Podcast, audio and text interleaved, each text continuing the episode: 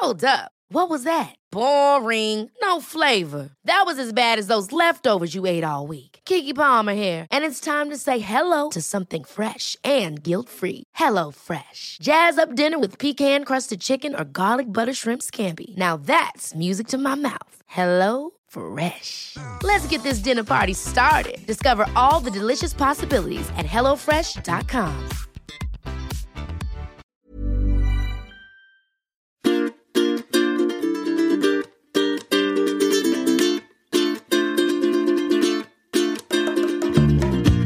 Hello and welcome to a slightly delayed episode of How to Be Sound, your one-stop guide to being, well, that little bit better at being human.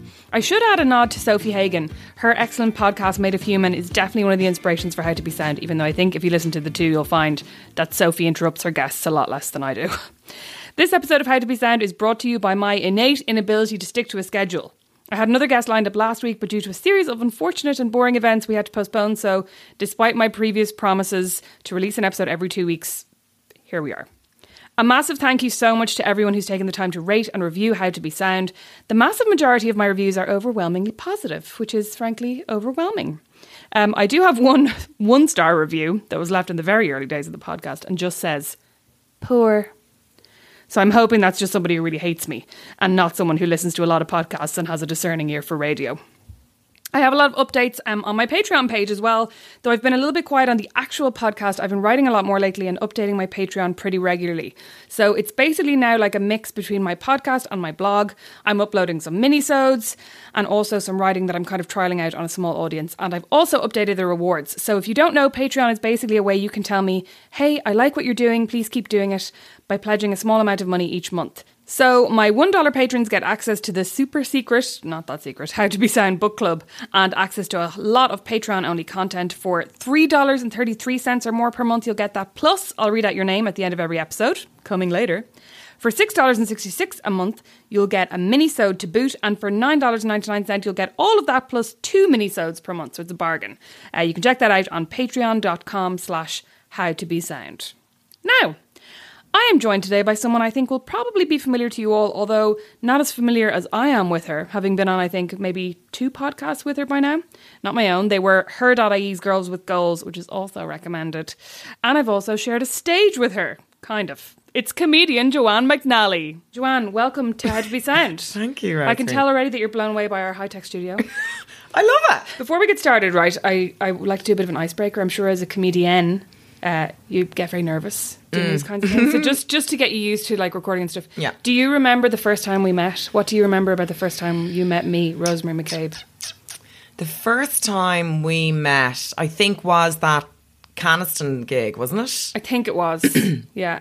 And in the Liffey Trust. Yes. You came in. Yeah, I think that was it, in the Liffey Trust. We were doing a rehearsal there. And it was you and Pamela Joyce. I Did you immediately know that we were just going to get on really, really well? I didn't know what you were going to be like, to be honest. Oh, I was really? like, yeah, I didn't know what you were going to be like because you're kind of like a bit controversial online. I'm not anymore. No, you're not really anymore. Uh, no, I probably am a bit sometimes. But at the time, I'm better now. You were. And um, there was something, you just written a very, an article that was everywhere. Um I'm trying to remember what it was now. Was it, was it about the Gossies? It was about the... No, although I you had written that thing about the Gossies. Yes. But it was something after that as well. And I didn't know what you were going to be like. But I was pleasantly surprised. No, people always say I'm nicer in real life. Yeah. They think I'm going to be. But actually the first time... I mean, that's the first time that we met. We got on. First time. We yeah, actually yeah. got on, yeah. Yeah. Um, I'm like, yeah, we yeah. did. Uh, the first time, though, that I was aware of your existence was in Singlehood. Yeah, which I saw in wasn't it wasn't Smock Alley. It was the project. The project it? that yeah, was yeah. the first, my first, my first kind of stage gig.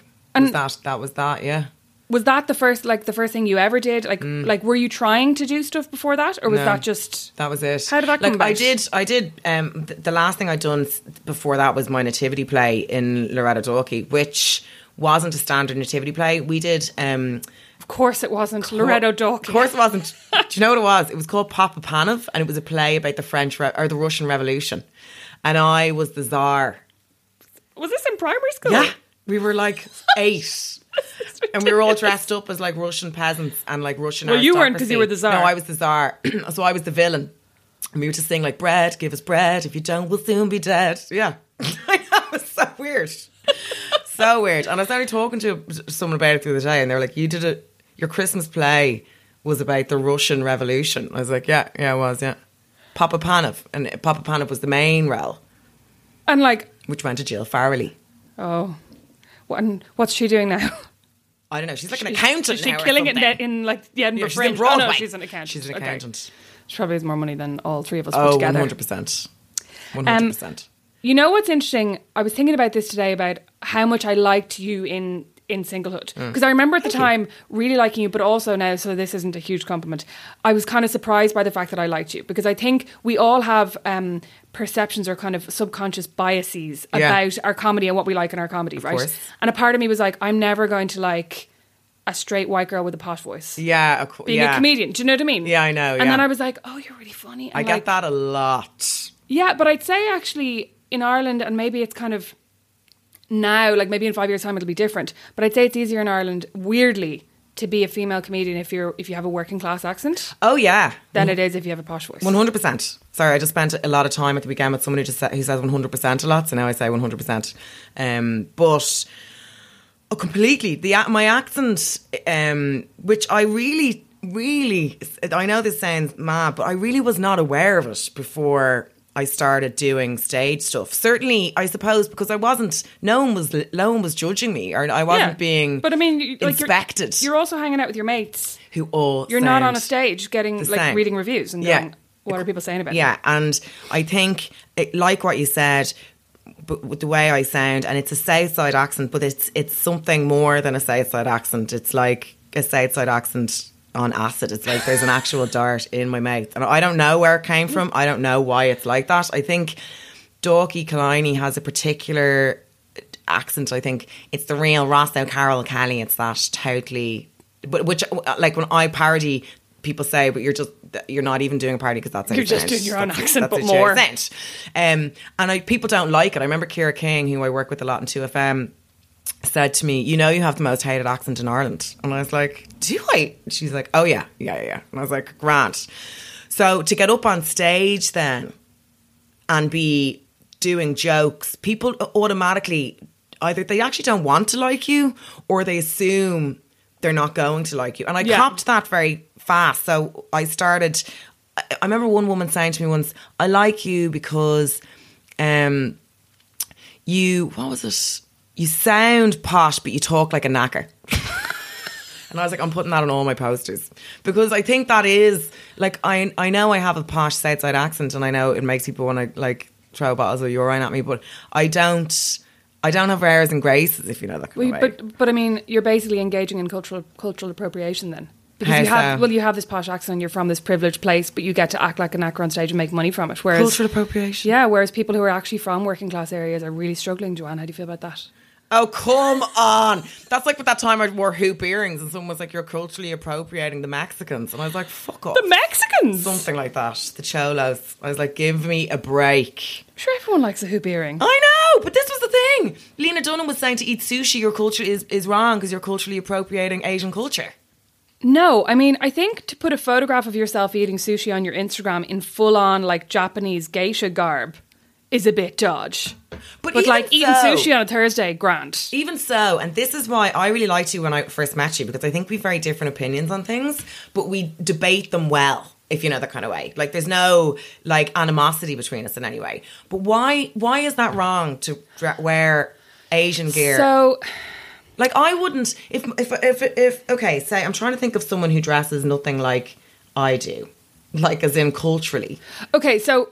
When but would I ever be offended if someone appropriated my culture? But you wouldn't, because you're you're from a position of privilege and, and a position of superiority, economically speaking. But so, like, no, no, no, but like, so so you are a white straight woman, whereas geishas historically in Japan were often kind of indentured, or they were sold into it, and they didn't have so much of a choice. So for us to go over and dress up in their outfits for fun without recognising any of it behind it, and like the thing is as well, some people go to these tea rooms and they go and they do a whole ceremony and they they dress up in the garb and they pay like you know p- pretty decent money for it.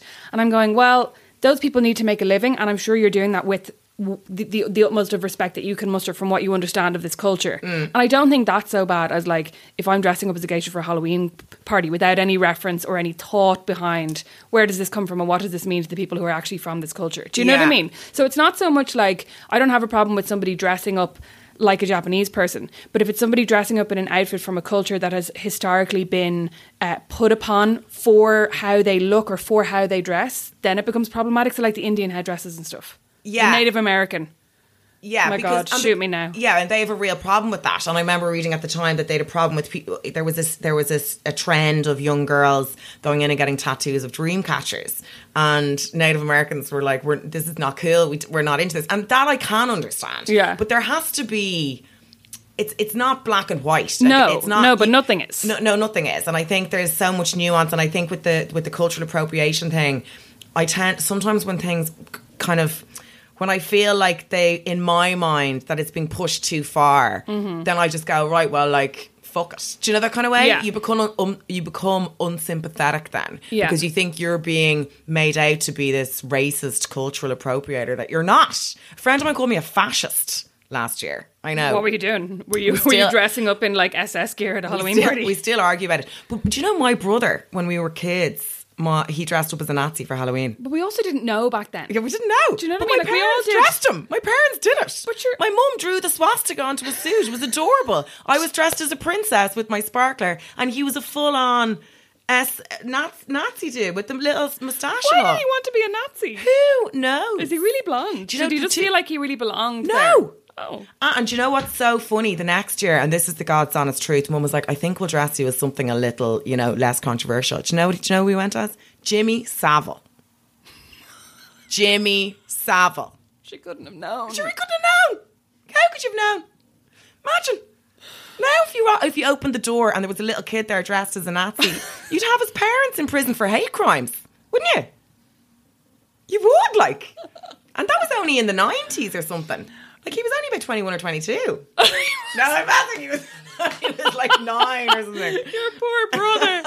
He's doing, like, totally doing a Harry Windsor on it. You know what the thing is, though? Like, I saw, was it um, Daniela Moyles, right, went to one of these Japanese geisha things and dressed up as a Japanese geisha and put a picture on Instagram, and a load of people were going absolutely apeshit. Mm. And my main question is, well, what do the Japanese people and what do the people of Asian heritage think? Because it's not like, like, and, and like, I'm often the person who's like, I think this is a disgrace on Twitter. But then I'm like, I'm, who am I? I'm like fucking posh white girl sitting in her gaff in Dublin One. Like, yeah. I, you know, like I should defer to the I people al- of colour and to the people whose heritage might be feeling yeah, I think, taken advantage by that. You yeah, know what I mean? I don't agree with people because it's happened to me a couple of times um, where men have basically told me that I should be offended about something that's been said on stage. Okay, so say at a comedy, in a comedy club or whatever. And I that just blows my mind because I'm like, well, uh, firstly, why...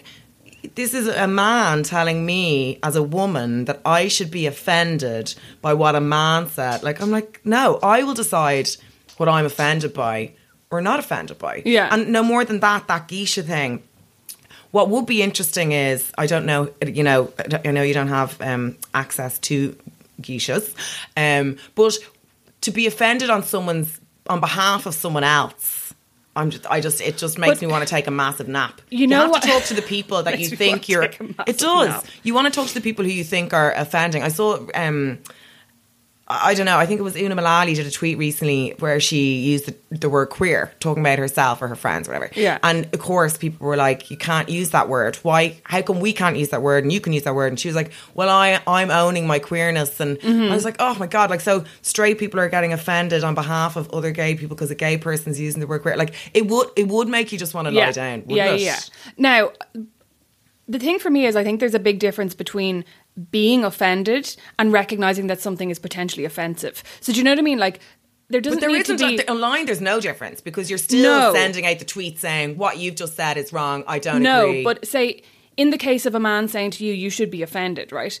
If you all step back, right, you strip away all of your gender and and you try to think about it really... Which is impossible really, to well, do. No, I know, of course. But like, you try to think about it really, really objectively and go, well, look, is what that person said offensive? Not necessarily to you personally, but is it offensive on some level where you're like, hmm, you know, he could have co- come up with... I, I'm presuming it's a man. He, like, it's always a man. Mm-hmm. Like, saying offensive shit. Yeah. Um, but, you know, could he have... been funny about that topic in a way that wasn't potentially offensive? I think that's an interesting question to ask, rather than going, are you not offended as a woman? Because yeah. it's like, well, maybe you don't get offended, but that doesn't mean something's not offensive. Yeah, but then every there's always going to be someone offensive. who's... there's Everything's offensive to someone. Do you know that way? And yeah. I think... I suppose because I'm a, a stand-up and I'm in comedy clubs, and this I, this kind of conversation comes up a lot. Like, yeah, what's too much? Where's the line? Um, like, what can you make jokes about? What can't you make jokes about? Um, and I think it's harder. I mean, look, it affects everyone. It's everyone's kind of having chats with themselves and their friends at the moment. But I do think if you get to, you, if you put comedy and stand-up in a place where you know, you have to have your script proofread by an activist and a feminist and all these other types and groups of people to yeah. make sure it's appropriate. Where does that, what am I, I'm going to go out on stage and read a lullaby. Like, what am I going to do? And I think you have to be able to push boundaries, especially in stand-up. I think that's like the last place you're able to do it. And sometimes, yeah, people do go too far, but if you go too far, the audience will tell you. The audience yeah. will tell you if you go too far. I've seen it happen in clubs.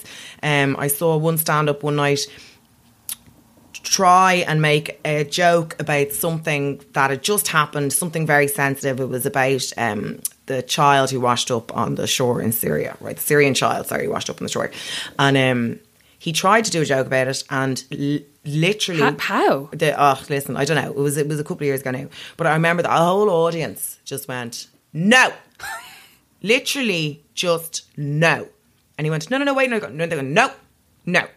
And that was that was the right thing to do. Yeah. And they that it was it was inappropriate, it was wrong, it wasn't going to work. Um, and they put him back in his box. And I think there's other situations where sometimes I think, what's wrong with being offended? It's not going to kill you. There are bigger issues at play in the world. And I also think mm. I've been introduced on stage sometimes as... Um, or sorry, one time I did a feminist event um, and I was going down to try material on abortion um, and stuff that had worked in clubs about feminism. And it was a different room, and, and they were saying, before I came on, they, they were introducing the, the, the night, saying it was a safe space.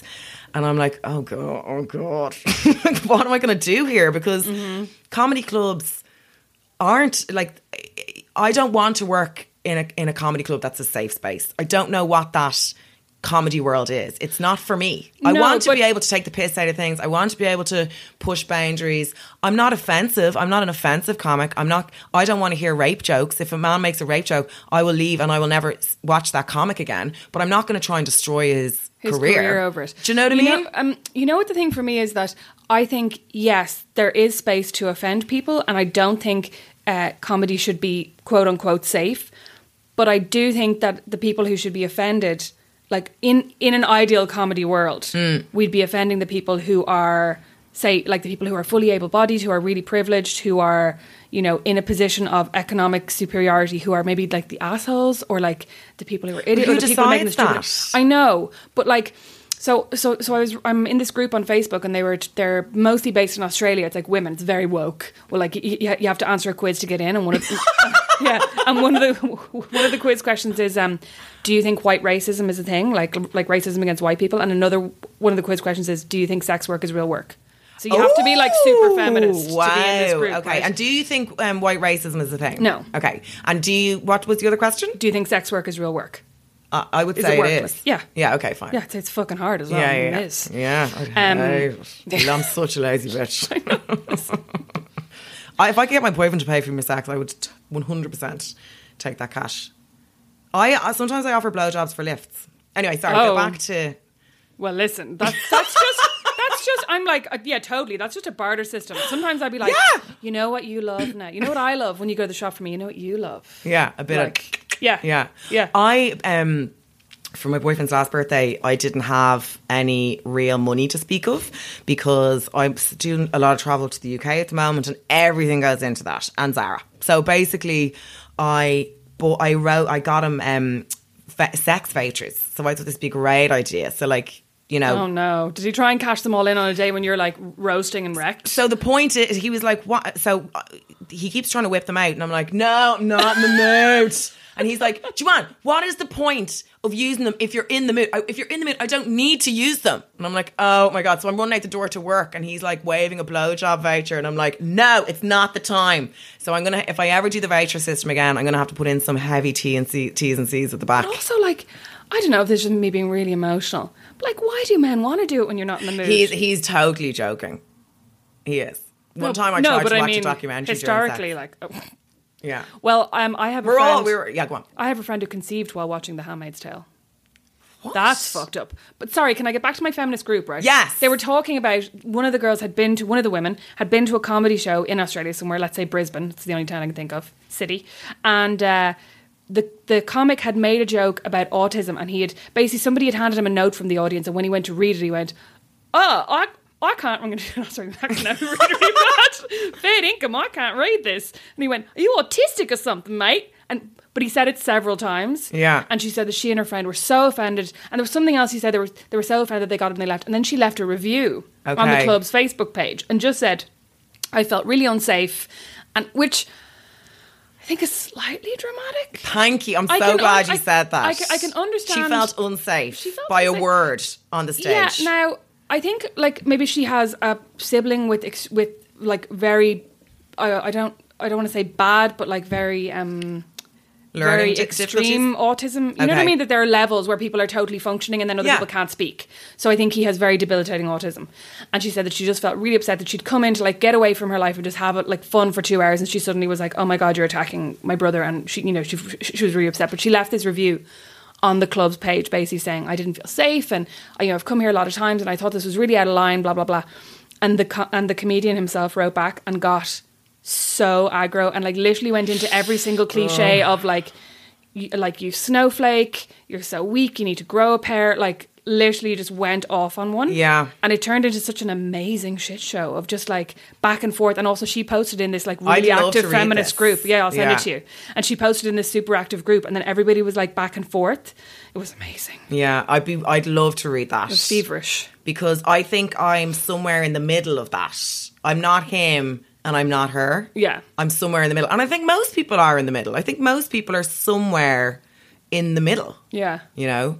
Um Like, I'd be, I'd be a very, politically, I'm a very left person. Like, I'm a left person. But I do feel, sometimes I feel like I'm, I'm terrified to tweet. I'm terrified to, will this joke work? Will that joke work? And you get frustrated with it. I can, I can give you, like, a workshop for the tweeting.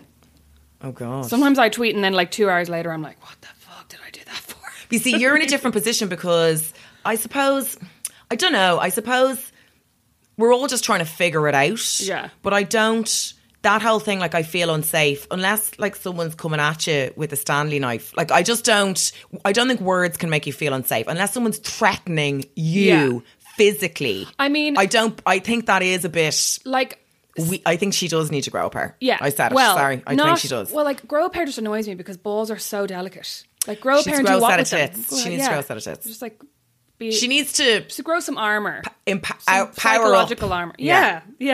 yeah. Um, but I mean, I do think words could make you feel unsafe. Say, say if we're going right, totally like hypothetical. Say if you're if you're in a comedy venue and you you look around, you're like, oh, there's like nearly, you know, well, we're pretty, pretty much the only women here, and there's like nearly all men, and then mm. they start making jokes about sexual assault or about rape or something. Then I guess, like, I understand yeah. how you could feel unsafe yeah. in that environment. Same, yeah. But for her, when I'm a bit like, well.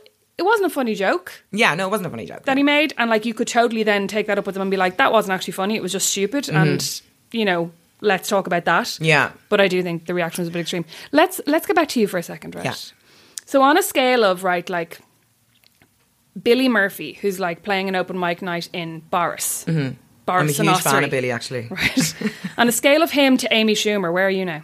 Oh, God. Um, well, I'd definitely be closer to Billy. Um, but how do you know, like, as a comedian, what are your benchmarks? So, you know, when you're like, say if you're trying to be a singer and you're like, my dream is always to yeah. do X. So what are the benchmarks in, in comedy? So, yeah, so you have to kind of learn the ropes, basically. Um, that's why me and Alison Spittler were talking about this the other day. We were doing a, an interview, actually, for, cause, for this the Vodafone Festival's coming up soon, and they were talking about the, the excitement about the amount of women on the lineup. I'm kind of digressing, maybe we'll get there. And I was saying it's so cool. I said it's so it's so it's so deadly. I said, but you have to give those women a chance to get good. Like, uh, you know, there's this thing that's like, oh, there's a female comic, and it's so exciting because we were starved of them for so long mm-hmm. that there's a lot of pressure put on them then. And what people forget is you have to learn how to do stand-up. And the only way of learning that is to do loads of shit gigs and good yeah. gigs and all that jazz. So you think that like a woman who comes forward and goes, I'm, you know, I'm trying to be a comedian, is suddenly put on a big stage and I you're think like, fuck, I she's wor- not ready for this. I were, I, no, I don't think it's definitely going to happen, but there's a very strong chance it can yeah, happen. Yeah. yeah, and I think whereas um, men are left in the clubs for maybe longer because there isn't... There's so fucking many of them. There's so many of yeah, them. Yeah. Exactly, there's so many of them. So they have a chance to kind of learn their craft more. This is so funny because did you read the article the Mirror wrote about this quote? No. And what quote? So the quote from you about saying that you think that, that women are sometimes pushed. No, I didn't know that they'd I, used it. I, I'm pretty sure it was the Mirror. And they basically, I think the headline was like Joanne McNally says, some, is basically against gender quotas. Oh, for fuck's sake. So it was kind of saying that like like Joanne McNally's worried that, that women are being used to fill quotas. And then when I read it, I was like, oh, I kind of get the point you're making. Yeah, no, no, no, I don't think But like the initial all. thing, I was like, oh, we're going to have to talk about this. And then I read no. it and I was like, oh, no, I get it. No, it's that I worry that... It's too much pressure on them, mm. do you know, that kind of way that it's like, brilliant, yes, another female comic is coming through. Here's this festival gig in front of a thousand people. Yeah. Um, and potentially they're not ready for it, whereas men are left in the clubs yeah, for longer. Yeah, yeah, yeah.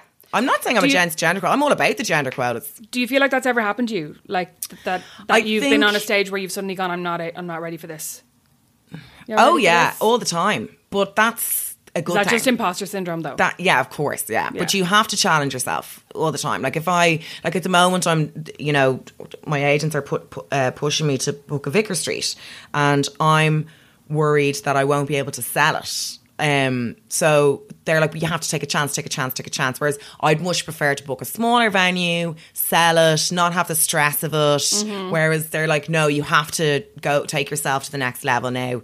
So what if you sell ten tickets? You have to take the chance on it. Um, I would be riddled with imposter syndrome. Who isn't? Do you look back now on any of your gigs and, and like... I would just, sorry, just to clarify, oh, yeah. I'm all about gender quotas. Oh yeah. It's like all about them. Like, you know, I... think there was, um, especially in comedy, um, areas that were just shut off to women because mm. it was just assumed you weren't up to it, you weren't able for yeah. it. And so gender quotas were absolutely necessary to break that barrier and to let women in, whether it be chat shows, panel shows, whatever mm-hmm. it was. And then once that happens, then it can be done on merit again. And it's not like those women are going to be put in if they're not good enough. It's that whoever's running that show just... doesn't think yeah. that any women Need, are good enough. Needs to have a bigger pool of talent to pick exactly. from. Exactly. To be able to go, oh yeah, you know what, there are women who talk about that. There are women who yeah. are experts in economics as yeah. well. There are women who talk about this. And who, like what they do, what people I think really forget is that as a punter sitting in the audience of a lineup of a festival or whatever, it's so much more interesting to, oh, have, to have different, loads of different people. Perspectives. Yeah. Like, yeah. why do you want to see the same man get up and tell the same story about his divorce yeah. and hating his wife? And like, grand, like one of that. Great. That's funny. Let's go with that. Then I want someone else, and then I want someone else, and then I want someone else, and then I want someone else. Yeah. There's a really interesting discussion going on about this right now, and I'll link it in the show notes. But um, Lionel Shriver wrote a piece for... Oh, I can't remember. It was like something big, the New York Times or something. But she was talking about, because Penguin has said that it's bringing in diversity quotas for its authors in the U K. And by, I think, twenty twenty-five, it wants its stable of authors to represent the U K better. So to mm. have more Indian authors and to have more Pakistani authors and to have more people of colour. And Lionel Shriver, who is an author, um, a, a female author, you know, she wrote uh, We Need to Talk About Kevin. Yeah. And she came out and basically said that she thought this was really damaging for creativity. And I'm it, like, if I paraphrase her, I'll paraphrase her wrong because it was definitely a very detailed and academic piece. But I did think it was very interesting because I would love to hear somebody who is Indian or Pakistani or a person of colour yeah. saying they think it's wrong. Yeah. It's easy for her to be like, well, I've made it this far and I'm white and I'm now really rich. Yeah, I know. And I think this is a bit ridiculous. And yeah. Like, well, what do the people think who haven't been, haven't been given those chances? Yeah, I know. And it's it's a difficult one as well because then... there are people who are talented in, say, if it's like say white women or whatever. I don't know. Again, like I don't know enough about writing and publishing and all, but like I know that the film board, I think, are doing something similar, that they want the Irish film board, that they mm. want in a couple of years' time for it to be fifty-fifty. Which men means, and women. Yeah. And now again, I'm paraphr- paraphrasing to within an inch of my mind. Someone told me this I, after we'd had seven wines, but there was something along the lines of that now they're not actually taking male applications at entry level, which in a lot of places, which is kind of problematic because yeah. they have to get this. Um, the quota's up, yeah, yeah. So like the thing is riddled with problems, yeah. but I think there there's always going to be those issues, and then it'll eventually balance itself out. And we're at that really awkward, niggly stage at the moment. But yeah. something ha- like we are, I think, doing the right thing. We are still yeah, doing yeah, the right yeah. thing, yeah. and I think. There, there's always collateral damage in these things, and you, and you're, you, you, it's whether you think it's worth kind of, it's worth it for the bigger picture. Yeah, you know. But I mean, you only have to look at. They released the lineup for, I think it was Taste of Cavan or something the other day, and there were these, these like uh, press photos, and there were five men in them. Mm. Do you know what I mean? And you're like, you really couldn't get I know, one na- woman. For I know. That. But now it's like, who's you doing your P R? Like, it's tone deaf now yeah. to to not have. Different people represented yeah. and things like that. But sometimes, like, like I had a conversation with somebody recently who was doing something like they were taking photos for their company's website, and I said, you know, make sure because because I've been in there and and I, I knew it was like mostly white men, like a lot of companies are, and I said, make sure you get your one in and make sure you get that Indian guy and that black guy, and they were like, oh god, I wouldn't even have thought of that. Yeah, and I was like, well, why the fuck not? Yeah, but, but also see, like you don't want to misrepresent it and be like we're really multicultural when literally you have a hundred white men, yeah. and three other people. I know, and that's the thing. A lot of it can be aesthetics as well, and you don't know, like you're kind of. People might feel like they're just getting wheeled out for the photo calls and then they're thrown into the back of the office again and they don't yeah. see them again for another year, you know. Hiring for your small business? If you're not looking for professionals on LinkedIn, you're looking in the wrong place. That's like looking for your car keys in a fish tank. LinkedIn helps you hire professionals you can't find anywhere else, even those who aren't actively searching for a new job but might be open to the perfect role. In a given month, over seventy percent of LinkedIn users don't even visit other leading job sites. So start looking in the right place. With LinkedIn, you can hire professionals like a professional. Post your free job on linkedin.com slash people today. Wow. Nice. Yeah. What you're hearing are the sounds of people everywhere putting on Bombas socks, underwear, and T-shirts made from absurdly soft materials that feel like plush clouds. Yeah, that plush. And the best part? For every item you purchase, Bombas donates another to someone facing homelessness. Bombas, big comfort for everyone. Go to bombas.com slash ACAST and use code ACAST for twenty percent off your first purchase. That's bombas.com slash ACAST, code ACAST. I'd say that's happening. You just a sort lot. The post back here, yeah, and yeah, then when yeah. it comes to like corporate photo time, we'll put a suit on She's you and take you out the front. Yeah. yeah. Um. So tell. Your show, Bite Me. Mm. Your show. Let mm. me tell you about your show. Oh, great. Thank you. Which I didn't see. Because I was meant to go with my friend. And then what happened? I think I was too depressed. Like, that's not hyperbole. um, but that was all about your eating disorder. Yeah. So obviously you're someone who minds your own experience for your comedy. Do you do that yeah. with, with like, do you take bits of your friends and family and what they say to you and their experiences? And how do you decide what's too much to t- to take or too much to share? If my you know family what I mean. Tell me. So um, it's happened oh, twice maybe that, because I'd be kind of like, I'd be pretty, ga- like I just kind of talk. And um, it's happened once or twice where I had like my family ring me and be like, not cool. I don't want to be discussed in this way. I don't want to be discussed in that way. And I had to, at the time I was like, whoa.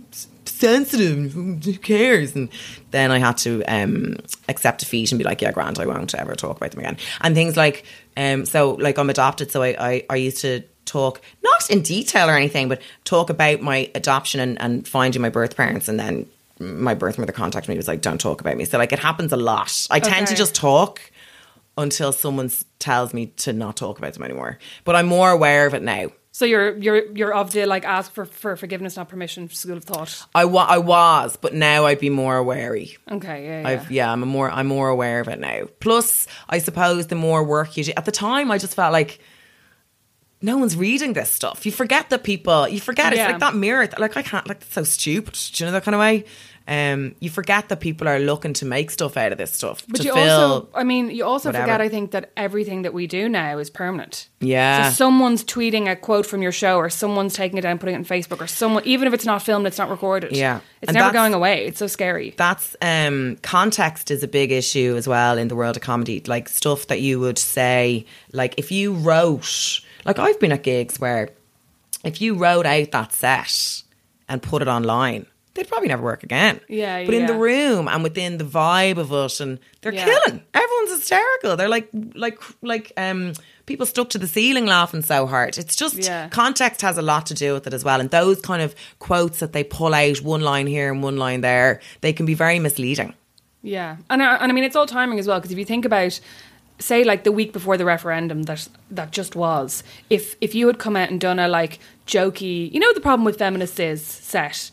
You would have been killed. Yeah, like, of course. In, in Dublin, like in a certain area, yeah. because everybody was up to ninety. But if you did it the day after, it would have been like, this is gas because yeah. we're all relaxed now. Yeah, all the tension was released. Yeah. You could say, yeah, completely. And it's funny, like even um, the second that's the second um, the referendum was over, I remember I tried to do something about abortion in a club. People just weren't interested anymore. It's over. Yeah. It's done. So they just like don't want to talk about it yeah, anymore. Yeah, so it's just over. And it wasn't even stuff about repeal. It was just like, I can't remember what the joke was now, but I was like, all oh, right, we're, we're, no one cares about that anymore. Wow. Because it was a stage where I'm making an abortion joke in a, in a comedy club, and this was like up before the referendum, yeah. would still suck the air out of the room. Yeah. In the U K, you could do it, no bother. Here, it's it was still a really, and well, of course it was so sensitive about it as yeah, well. Yeah. So sensitive about it. Yeah. So if Bite Me was about your eating disorder, is Wine Tamer about your alcoholism? No. No, although my mum was asking me that. Um, no, it's not. So I've kind of, the eating disorder thing felt like, it was Una McEvitt, who I work with a lot. She was the one who directed Singlehood. Um, and she's actually my best mate's sister. So we grew up knowing each other, but Una was always the kind of very scary, older, older um, power lesbian sister who um, listened, to loads of, listened to loads of Sinead O'Connor and hated the church. And um so I was terrified of her. Like we'd no, we'd no relationship at all. And then she began to mellow a bit as she got older. And uh, not like you got mature. No, she mellowed. She mellowed. She mellowed. Came back to the church. Nobody nothing. Um, she mellowed a bit, and I got a bit more mature. And she was in the civil service at the time, and she was dying to get out. Like that family, they'd be quite creative and they read a lot and stuff. And uh, she was like, I want to write. I want to do something in theatre. And she was like, I'm going to put together this show called Singlehood. She asked me, I was at the Electric Picnic. I had done nothing at this stage. I was just out of treatment. So I was really at a loss. I didn't know what I was going to do. I had left my job. Um, I'd had to because I'd gone mad. So I was kind of swinging in the wind, and she said, do you want to do this? I think she kind of felt that it would be something I'd enjoy doing.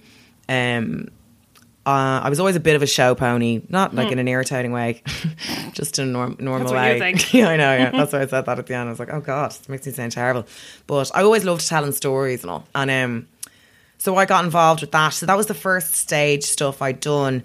That was about being single and all that jazz. And then Una suggested, because I'd written all this stuff. I'd written Bite Me. I thought maybe I might try and turn it into a book or something. Yeah. I just knew that writing made me happy now, and that I didn't have to do my old job anymore. And now kind of the world was my oyster, even though I had no money and I was still quite unwell at the time. But I knew that I, ha- I had to do a change of career. Yeah. Um, and she said, look, why don't we make a show out of Bite Me? So we did that. And yeah, I'm really proud of Bite Me. It was a great little show, and we got two years out of it, and it toured, and we, we did, it went to Edinburgh, and there's talk of it going to Soho now.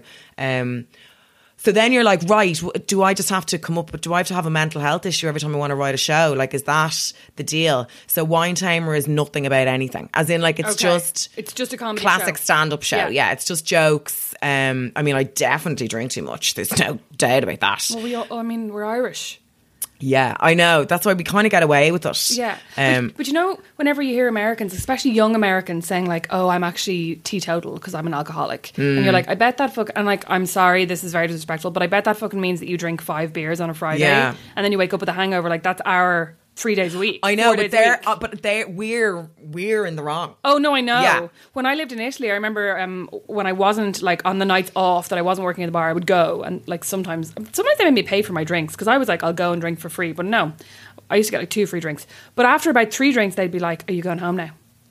I'd be like, what the fuck are you talking about? I'm only getting going. Yeah, it's like ten o'clock. I know. I'm going to have six more and then I'm going to go to that club up there. Ter- like, like it's we're really, so bad. It's really bad. And like at the moment, I am fascinated with women and how we drink because there's now more females representing or presenting with alcoholism than males in Ireland, uh, which is the first time in history. And I worry, what is it doing to my insides? Like there's women with um, liver failure now.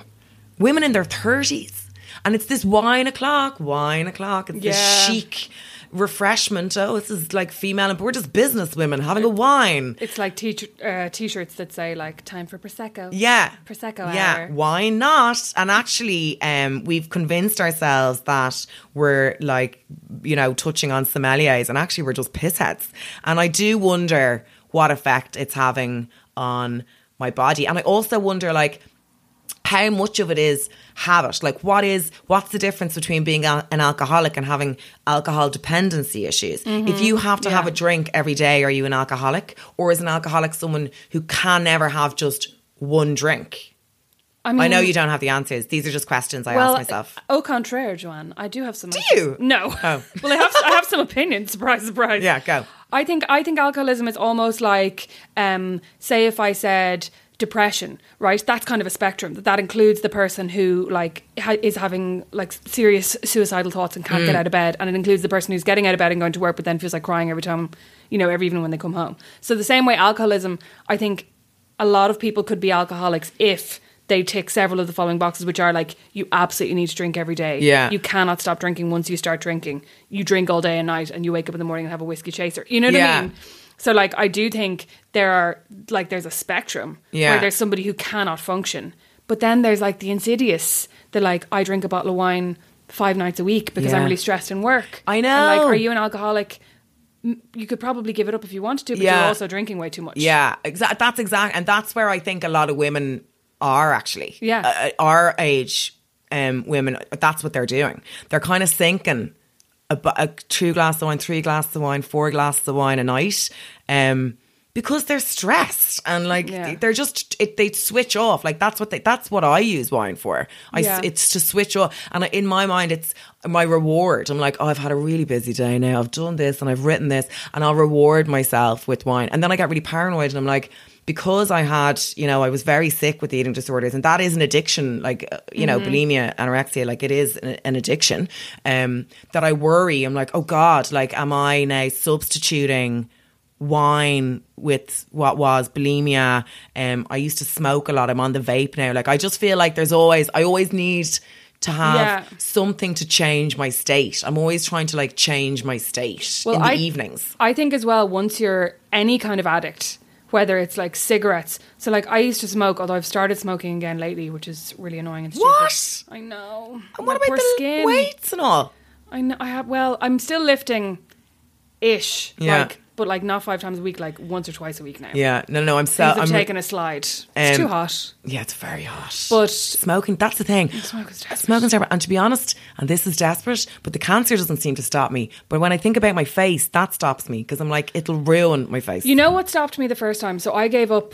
I'd quit for like four years and just completely cold turkey when because I went for um, fertility testing and I found out that I had a really low egg count. Mm. Right, and and and I've never particularly wanted kids, or actually up until probably this year I would have said I definitely don't want kids. This year I'm a bit like, oh, maybe they're all right now. Yeah, that one's cute, you know, that one's a shithead, but that one's all right. Um but I went for fertility testing, and when they came back and they said, yeah, you've like the eggs of like a fifty-five year old woman, right? No. I was suddenly like, what? And I suddenly went, here's this thing that I can't control, like my little eggs. And then here's the thing that I can control, mm. smoking. And I was like, why am I doing this? When mm. this is going to make this even worse. Like, this is going to kill even more eggs. And I don't yeah. have that many to begin with.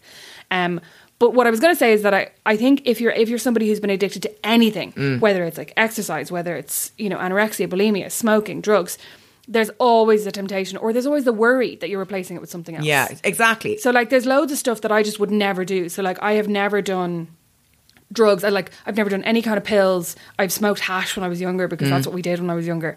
Um, because I'm basically like, I know that I would love it. Yeah. And I know that I would wake up the next day and be like, when are we doing that again? Because even when I'm smoking, I wake up in the morning and I'm like, when am I smoking? God, that's such self-control to know. If I was like, I know I'm going to enjoy that, I'd be like, that's why I'm going to do it. No, but I think, I mean, because I, I was listening to another podcast. So I listen to the New York Times, The Daily, every day. So they mm. do like news from news from America. It's the news from America. And today they were talking about the opioid crisis. Mm. And they were talking about how people who are prescribed fentanyl patches for pain relief, and they open up the patches and they eat them. And like they were talking about this this couple what? that was opening up the patch, patches and dividing them and eating them between them. And you get this huge, it's basically like taking heroin. Wow. And I was literally sitting there going, I'd love to get some fentanyl. Where did I get that? Where, where could I get that? I'd love to. But I, but I was also going, I feel like if I did any of that, like another friend of mine told me that she went to a party a couple of weeks ago and they took two Valiums and drank a bottle of Prosecco. And she was like, I've never been so happy in my entire life, right? And that I think, does sound lovely I know, and flouty. But I think as well, because I'm depressed, I'm like, if I did that, I could never go back to my real life. No. You like, re- I would wake yeah. up the next day and be like, I'm killing myself because yeah. I'm so down now compared to where I was. Oh, yeah. So I could never do the fentanyl or any of that now. No, you really I have to, to watch, because especially, like, to be honest, like, alcohol, like, I know when I've had, like, some heavy drinking sessions, um, and I take, like, Prozac still from off the back of since when I was bulimic, because it stops all your compulsions, and I just never came off it because I just don't want to take the chance. Yeah. But like if I can go, if I can get that really, you know, the fear, but like yeah. more than the fear, this insane feeling of, because drink, it just, it basically just sucks all the endorphins out of your body and your brain and all your serotonin, everything's gone. Definitely if you're depressed, you shouldn't drink at all. Well, I, I stopped drinking... Just suck suck the top of a deodorant can or something. Ugh. Ugh.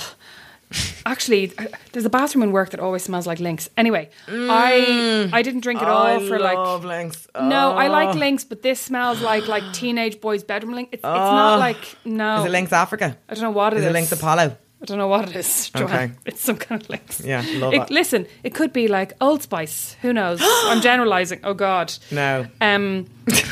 But what was I going to say? Uh, Drinking. Oh, yeah. I didn't drink for probably about eighteen months or two years. And lately I've started drinking again, but not like... So I wouldn't say I drink in the way that most... Are, um, I'm not like most Irish girls. Yeah. But I kind of would have the odd glass of wine. But like that, I'm like, I can never... I can't really get drunk. Yeah. Because the next two, three days are so miserable. Yeah. It's not worth it. Like, it is worth it in the moment. But at least you can connect the two. Life. You can connect the two, though. Do you know what I mean? It's like, I, I'm very, if you know that marshmallow test, like, I've no sense of delayed. No. Oh, if you could have one marshmallow now or two marshmallows yeah, later. Yeah, yeah, I'd be a big marshmallow now girl. Like, I've no sense of delayed, sati- what is it, delayed gratification. Like, I have to, I'm quite self-indulgent. Like, if I want it now, I'll have it now. I wonder what I would be. I think, like, years of Weight Watchers would make me go, like, have the one marshmallow because it's half, half the amount of points. Yeah. But then ten minutes later, that's I'd be like, fuck thing. It, I should have taken the two marshmallows. Yeah. Yeah. Right with yourself. Yeah, I'd be so annoyed. Um, They're quite low in points, marshmallows. Because it, back in the day, because I did Weight Watchers back in the day as well, oh. um, that they only counted fat and things. They didn't take oh, sugar into consideration. But they changed it now. Yeah, of course they yeah. have, yeah. God, if you could get your hands on some of the old books, you could really have a great time. I know. Not counting any sugar, but yeah. this is great. um, okay. So I was Googling you today, mm. right, um, because I wanted to see the name of your shows, because I, sorry, I didn't know off by heart. That's okay. Um, and I found loads of pictures of you, and you had lovely red hair. Oh, God. Yeah. But I also found a picture of you standing beside Blind Boy, and I want some insider gossip. Is he a ride? This is my obsession.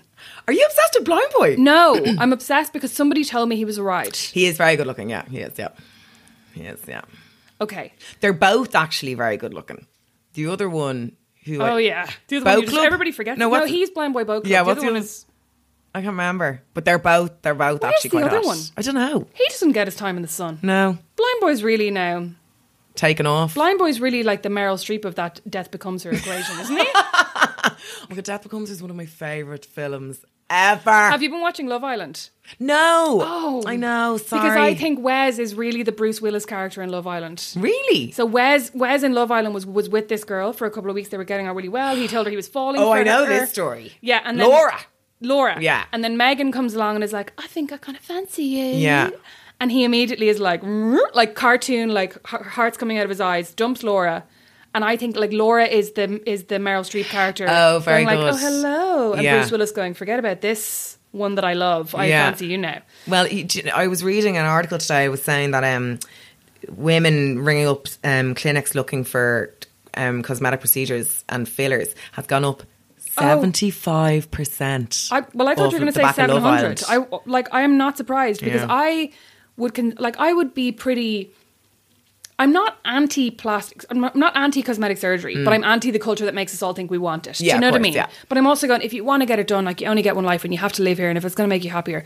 And I'm literally now going, you know what can make me happier? I had a dream the other night that I had dermal fillers in my jawline. You, you can get that done to make your jawline look more defined. Okay. And I had this dream, and I woke up and I was really sad. That you hadn't like, had it. Yeah. Yeah. I want to go and get the jawline fillers. Mm. And I'm literally now going, maybe I could just get a bit of Botox, just get a bit of lip filler. Like, because Megan is fucking right. right. She is gorgeous. Now, twenty grand is what she's put into her face. twenty grand. But listen, listen, I've put twenty grand into my wardrobe and I still have nothing to wear. Yeah, so I'd rather like, put it in my face. I'm, I'm not against it. Like, I'm not against it. I do think that... What do I think? I think it's weird territory. I think, mm. like you, I hate that suddenly. It's porn. I blame porn. Well, yeah, well, I blame yeah. porn. I blame porn. But also the, the pornification of everyday life. So, like, I, I was reading an interesting article as well about how five or six years ago, looking like a Kardashian was weird. Do you mm. know what I mean? That, like, they looked like weird robot yeah. dolls and everyone was like, they look mad. And, like, look at their mad arses. Whereas now everyone looks like them. Yeah. And, like, all of the top beauty and fashion influencers all look like Kardashians yeah. now. But they big, all have the same the big, the big lips, lips and all. And they look like I think they look like they've come out of one of those Japanese vending machines that sells the knickers that businessmen smell. Like there's just something. They're so sexual and like the, these huge big blowjobby lips. I'd love to have lips like that naturally. I would love it so much. I think big lips are so sexy and beautiful. But when you when you've had them filled, you can, you can always tell, tell. and I, well, I think it, you lose points then you you win points if you get them naturally. It's not a game. It is a game. It's not a, what I mean is that from if if you're no, admiring someone's appearance, yeah, oh yeah, yeah, yeah. If it's you a do natural kind of go, thing, well, yeah. But that's what's funny about Megan is that when she first came on Love Island, she actually looks quite natural. So where everyone's just like, she is just a beautiful looking girl, yeah. And then this all came out, and you're like, oh my god, she looks so different yeah. before, and and now it's like, oh, she's it's all surgery. Her work, I know it sounds very Hollywood now, but her work is amazing. Her work is amazing. It's amazing. Now, bearing was, in mind, she's also what age is she? Twenty something. Mm. Yeah, twenty-something. You know what you reminded me of there with the Japanese vending machines? In this woke feminist group I'm in... Which I'm a lot now of, fascinated by. Yeah, it, it is really fascinating. There's a lot of talk about money. And there's a lot of talk about how to make money and how to ask for promotions and people saying, you know, I've just found out that I'm getting paid less than my colleagues and blah, blah, blah, and what do I do? And I, I mean, it's it's women, so there's a lot of talk about relationships as well and there's a lot of talk about everything. But one woman came on and said, I'm I'm in college, I'm really broke, I'm looking for a quick way to make money. Does anybody know? I think she was saying, does anybody know any of those good survey sites? So do you know ten years ago, you, you could do surveys online and get a tenner? Yeah. And you can't really do that anymore because yeah. there's too many people online, basically. Yeah. And she was like, does anybody know any good survey sites? Like, I have time, but I just need to make a quick buck. And somebody commented and was like, if if you're not squeamish about it, you should look into selling your knickers. She was like, there's this site, my friend does it. She makes, she makes two hundred fifty dollars a week. She's like, you don't put up a picture of your face, but she puts up pictures of her body. And she was like, you might get some odd requests. Sometimes they ask for like knickers you've gone to the gym wearing. Yeah. Um, knickers you've, you've like free bled in. So you've worn while you had your period and no tampon or anything. Um, they'll ask for like knickers you've slept in, like wear them for four days straight. And she's like, so if you can put up with that, it's great. And once again, I was like, oh, maybe I'll do that. Is that not kind of, does that not go against feminism in some way? Does that not feel anti-feminist? Or is that I mean, the empowering part of feminism? No, like, well, like, I think the empowering part of feminism is I can make money from the patriarchy. The patriarchy that has kept me okay. down. Now I can take advantage of this pornification of the world and mm. go, you know what? I'm going to use this to make fucking money. Yeah. Um, like, from a like very extreme feminist point of view, you'd be like, that's really gross and we shouldn't be fueling... like men basically dictating what you do and don't do with your knickers and then buying them from you. Yeah. My main issue is, right, A, G D P R, right? Yeah. So like, what are you doing with my D N A? How long are you going to keep it? Yeah. How do I know you're not sampling that D N A? How do I know you're not putting me into, what's that thing called in America? That, that database, and then I could be found guilty of a crime that I've never done a crime, but like if I did, yeah, that this, or like the Golden State Killer, that you're going to put this into my heritage, you're going to find my relatives, and then people are going to know that I'm related to the Golden State Killer. Or like, Black Mirror, do you know when they cloned? Um, oh yeah. yeah, I mean that seems like that's literally around the corner. Black Mirror seems almost kind of like it predicts the future now rather than mocks the future. Well, I think since Donald Trump got elected, we're in Black Mirror now. We are in Black Mirror now, yeah. Like, and I, I, I was seeing a thing today that when he comes to the U K, they're erecting this giant blimp of him. It's, it's, it's like a baby Donald that. Trump, right? Yeah. But I was like, it's so bizarre that this is happening, and he's going to see that. Like, and like, I was almost kind of feeling sorry for him. But I was like, wow, what's he? How's he going to feel? What's I know. He think? I did read an that? interview with him. Or I heard. Sorry, I didn't read. I didn't read an interview with him. I heard a sound clip taken, and it was, he was saying, "I had to ask, am I really that bad?" And like my feeling about Donald Trump, because he was talking about like people hating him. Yeah. Is that I think Donald Trump is Donald Trump is one man, right? He's a businessman, yeah. Like he's a complete narcissist, I'd imagine. I don't know how um, Melania even deals with it, but I think he is. Say she doesn't. No, I think now so their she time together is doesn't. minimal. Yeah, yeah, yeah. Um, I think he is the conclusion. I think Donald Trump is a consequence of something. I don't think he started anything himself. Do you think, well, like, we almost wished him into existence by the way, like, the way the world is going made him? Yeah, I like, think... we facilitated his rise to fame by being we, obsessed with reality T V, by no, not us, like, everybody, I think, the world. I think if you don't live in America, it's very hard to understand what's actually yeah. going on over there. Um, I think emigration is a huge issue over there, no more than it is here. That like that's why that was why Brexit happened, was emigration and immigration. You mean immigration, or, like people coming in, people yeah, coming yeah, yeah. in. Sorry, yeah. immigration. I was like, I don't think that many Americans leave America. Sorry, immigration, immigration. Um, and I think it's very hard for us sitting over here. It's so yeah. easy for us to go, that racist bastard, and like that's oversimplifying what's mm-hmm, actually going on mm-hmm. over there. I think it's a really complicated situation. Yeah. Um, I think America's split right down the middle on it. Um, yeah, so I think kind of, I know that people are directing their anger at him, like yeah. just him, which, which, and then calling everyone who voted him in a racist, and that's just not the case. No. It's way more complicated than that. Yeah, and and actually, like it almost deflects from the real issues, which are like, why is there such huge, huge What's inequality? Happening? Like, why, why is there is such there? massive employment in Wisconsin? Why is this happening? Like, why is there a shift to the right globally? Yeah, like, yeah, why is yeah. that happening? What is what's going on there? Um, And it's the same in the U K. Like, yeah, I know. That, that it's pretty much but the not exact here. same thing. Not we're here. We're actually remarkably liberal. But we are very, we're very liberal and very progressive, yeah. Yeah, and we give ourselves, Leo now we give ourselves us all down. Oh yeah, he's made some comment about Trump, did he? But Trump is kind of right about the media or something. Yeah, but I'd imagine, I like, I can just imagine you're in that position. Do you remember he got some, some woman, some politician was given out to him because he had an expensive jacket? Yeah. And well, that was, like, was bullshit. That it was, was like bullshit. Like, his jacket costs four weeks of the dole, and you're like, "What do you want him to be going around in rags?" Yeah, like he I can know. do what he wants with his wage. Like that's yeah, just it's stupid. His wage. Like, exactly. But you ma- imagine just being like at that all the time. Yeah. My favorite quote was um, Donald Trump when he met the um, leader of uh, North Korea, Kim Jong, who I always, whose name I always get wrong. Kim Kim Jong Il. Kim Jong Il. Yeah. And Donald Trump said, um, "I like Kim Jong Il. His people respect him." Yeah. Did he actually say yeah. that? He goes, I have a lot of I have a lot of admiration for him because his people respect him. They show him respect. that is, you don't show me respect. He's a dictator. His people are terrified of him. I went to the most interesting talk on North Korea. I went to the I go to the Dorky Book Fest um most years. It's only not on three years, I think. And it's so good. It sounds boring. It's not at all. And I went to this amazing chat um, this year on North Korea. The woman's name was Soo, Ki- Soo Kim. Um, I've probably got that wrong. I'm really bad at names. Uh, but she kind of infiltrated North Korea for like ten years in various guises. And it's about that and like kind of being on the inside, and everyone's lying in North Korea. So mm, she went mm. in as a Christian, lying because she's not a Christian, yeah, yeah. to get in with a Christian group who were also lying about being yeah. Christians. Um, it's just madness. But she was saying this, he's called the great the great leader, and everything in North Korea is about the great leader.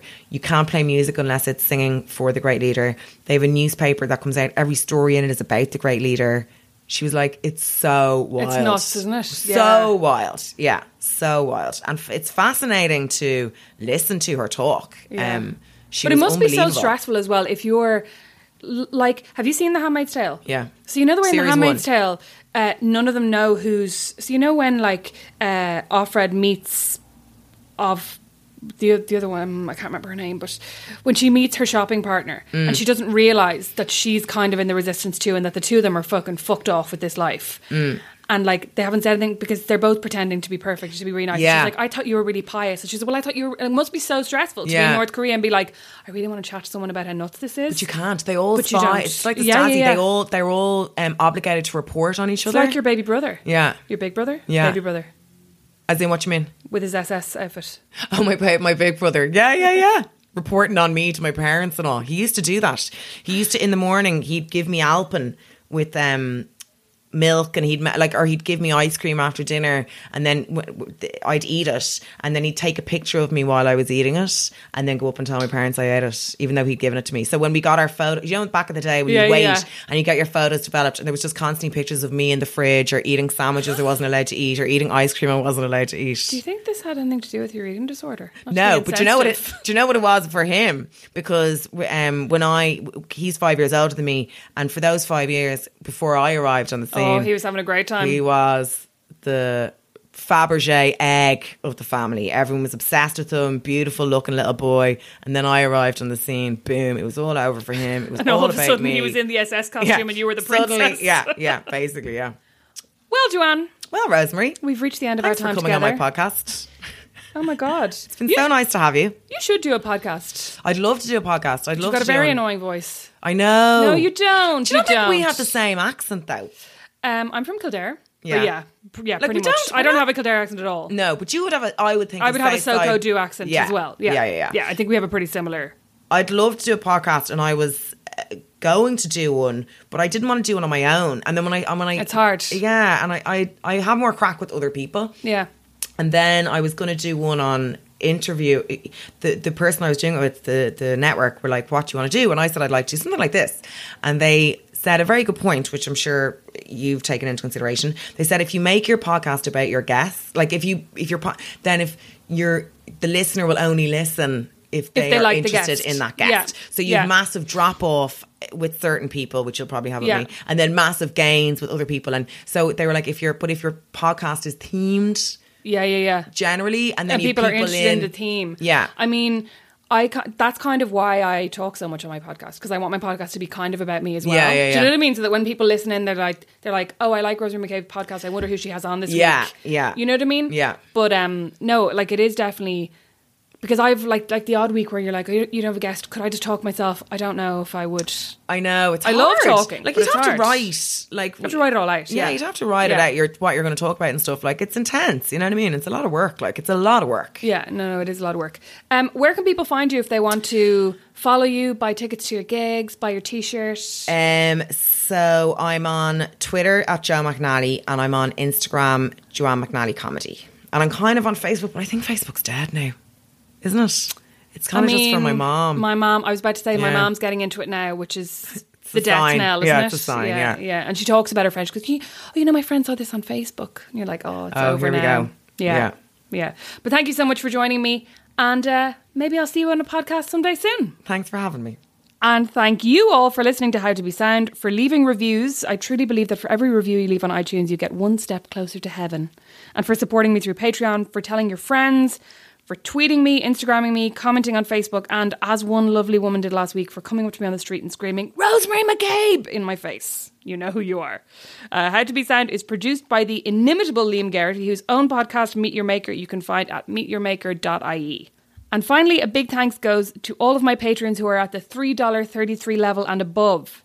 And they are Paul Jeremiah Hayes, Dina Walker, Karen Cregan, Beatrice McCabe, Siobhan O'Rourke, Stephen Harding, Kira Norton, Marita Leonard, Sharon, Katrina Kennelly, Sean O'Hara, Tricia Sullivan, Emma Dowler, Claire Hegarty, Sharon Lennon, Katie Joy, Aoife Bradley, Niamh McGowan, Eving McBride, Anya Kelly, Sarah McCann, Michelle Barrett, Sonia Mary, Breed Gallagher, Sinead Fegan, Aisling Dollard, Marina Hogan, Sarah Hanrahan, Heidi Gardner, Eleanor Farrell, Kira McGuinness, Sarah Conroy, Timmy Hennessy, Avril Flynn, Owen D and Roisin Blade. Thanks. Ever catch yourself eating the same flavorless dinner three days in a row? Dreaming of something better? Well, HelloFresh is your guilt-free dream come true, baby. It's me, Kiki Palmer. Let's wake up those taste buds with hot, juicy pecan-crusted chicken or garlic butter shrimp scampi. Mm. Hello Fresh. Stop dreaming of all the delicious possibilities and dig in at hello fresh dot com. Let's get this dinner party started.